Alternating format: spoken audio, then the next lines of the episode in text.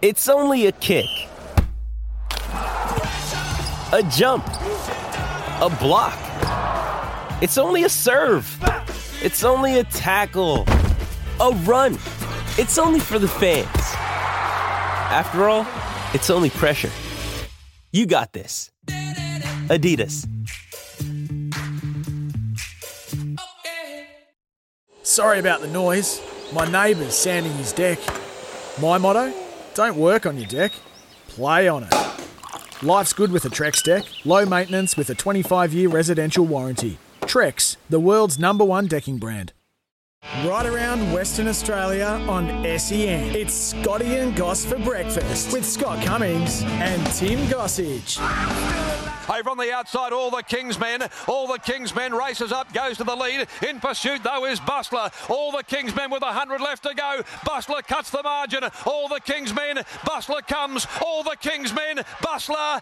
Dead eight Dilly. Not sure. Could go either way. The dive went to Bustler. All the Kingsmen. He bobbed his head right on the line with him at the same time. To the line they went, and it was Bustler. Yeah, it was Bustler in the Fair, Retha, ridden by our next guest, Stephen Parnham, who is in rare form. Been around the racing circles for a while, the great Parnham name. And, of course, Stephen is one of the three boys who are currently riding along with Brad and Chris. But fair to say, this young man is probably in the best form of the lot. Stephen, appreciate your time. Obviously, great memories from the weekend uh, with Bustler, arguably one of the best horses you've ever ridden. Thanks for joining us. Yeah, good morning, Tim and Scotty. Yeah, uh, he's a... very nice horse at the moment um, on the way up. So, yeah, he's got a good uh, career ahead of him, I think. How does how do you get on the horse for, for, for the family? Obviously, you're trained by your dad. How do you get on when there's, you know, how do you get picked to ride a horse when you've got two brothers with the Parnham name still riding? How, how, do, how, do you, how is it decided to um, who gets the ride?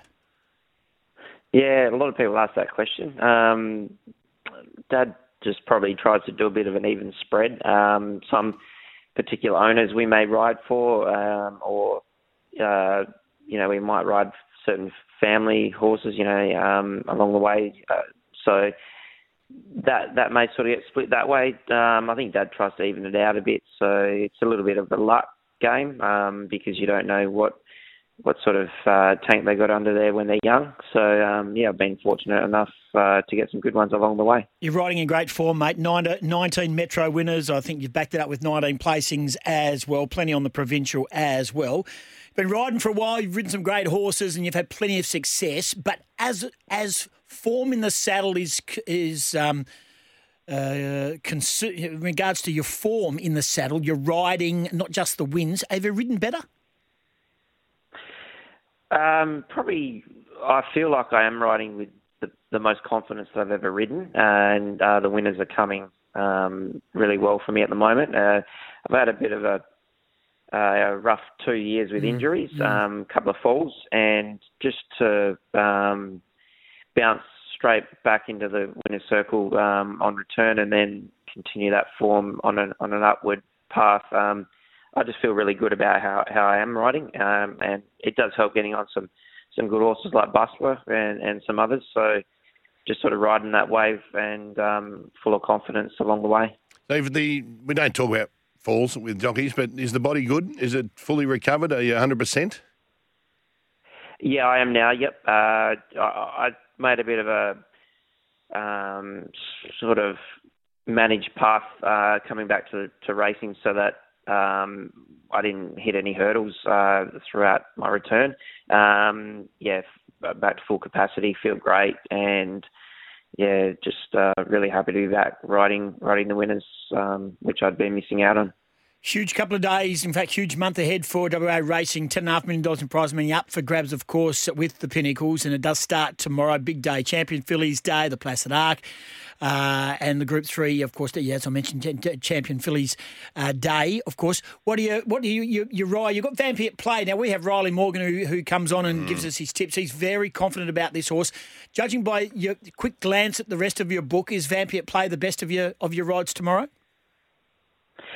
Yeah, she is uh, desperately unlucky last start, um, as she was a bit the first up run too. Um, she just got uh, basically boxed in a pack of um, horses that were going nowhere the other day, and um, early on it was a, it was a good position and turned into um, turned into a bit of a disaster. But she uh, she never got out till what is about the one hundred fifty metre mark, and the race was, was done and dusted. So she's come on, um, and her track work's been really great. So I I do expect that she will be right in there at the finish of the race. Um, Laced Up Heels was a good win the other day, but um, I think I would have tested them out if I got out when I did. Yeah, judging by the market too. So so Laced Up Heels, Chris Parnham, two dollars sixty. Vampy at Play, Stephen Parnham, three dollars. Mister Kova, Brad Parnham, ten dollars. The three top three in the market there. Oh.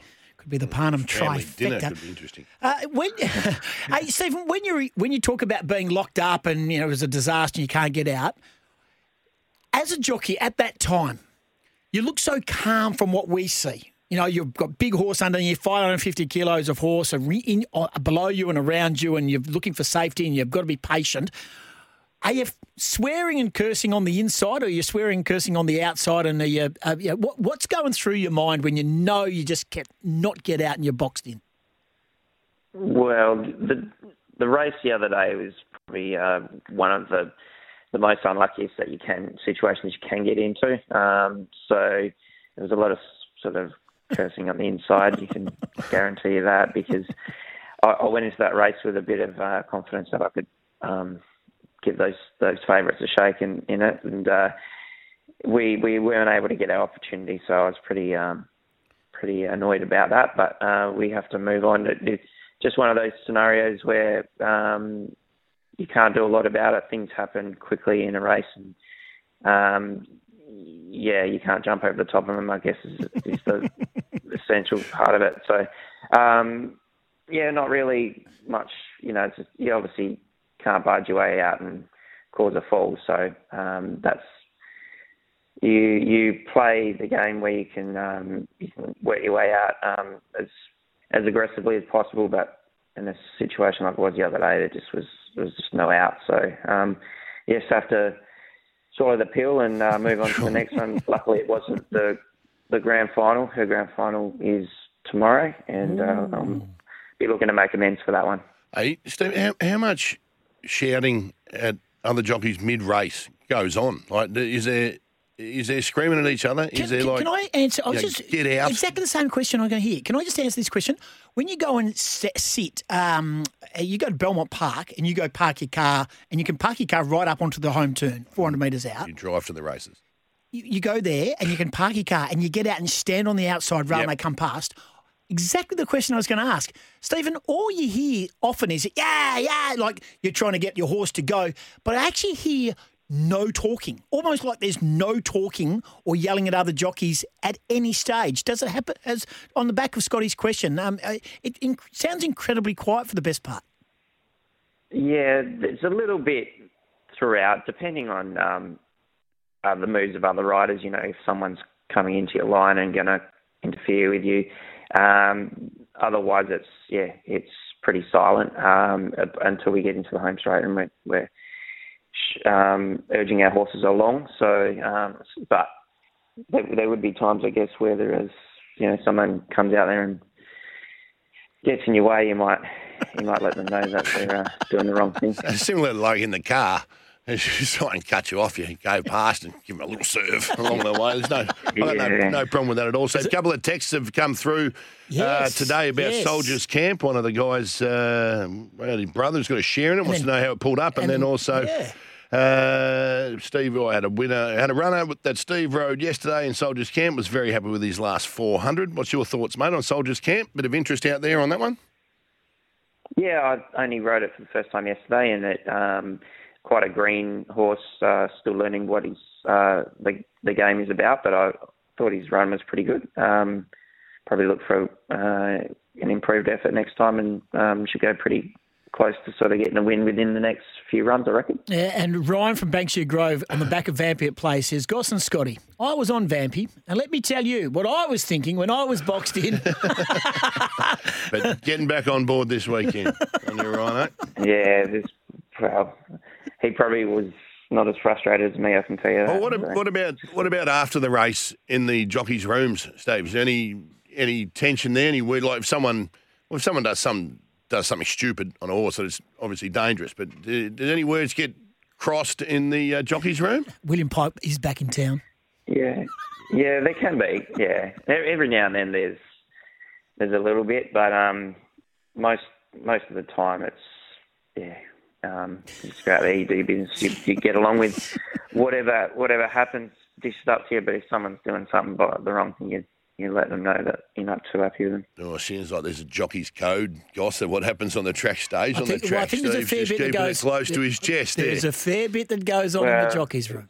Yeah, you, you your enemy's on the field, and and uh, you sort of leave it there usually. But um, yeah, sometimes it can spill over. Uh, speaking of W. Pike, uh, he's back. He's back in town, and he's got a full book tomorrow. He's already written a couple of winners. He got rolled on a favourite yesterday, so uh, operation normal, really. That's just what happens in racing. But um, does everyone rise when W. Pike is back, or is that just an overcooked media thing?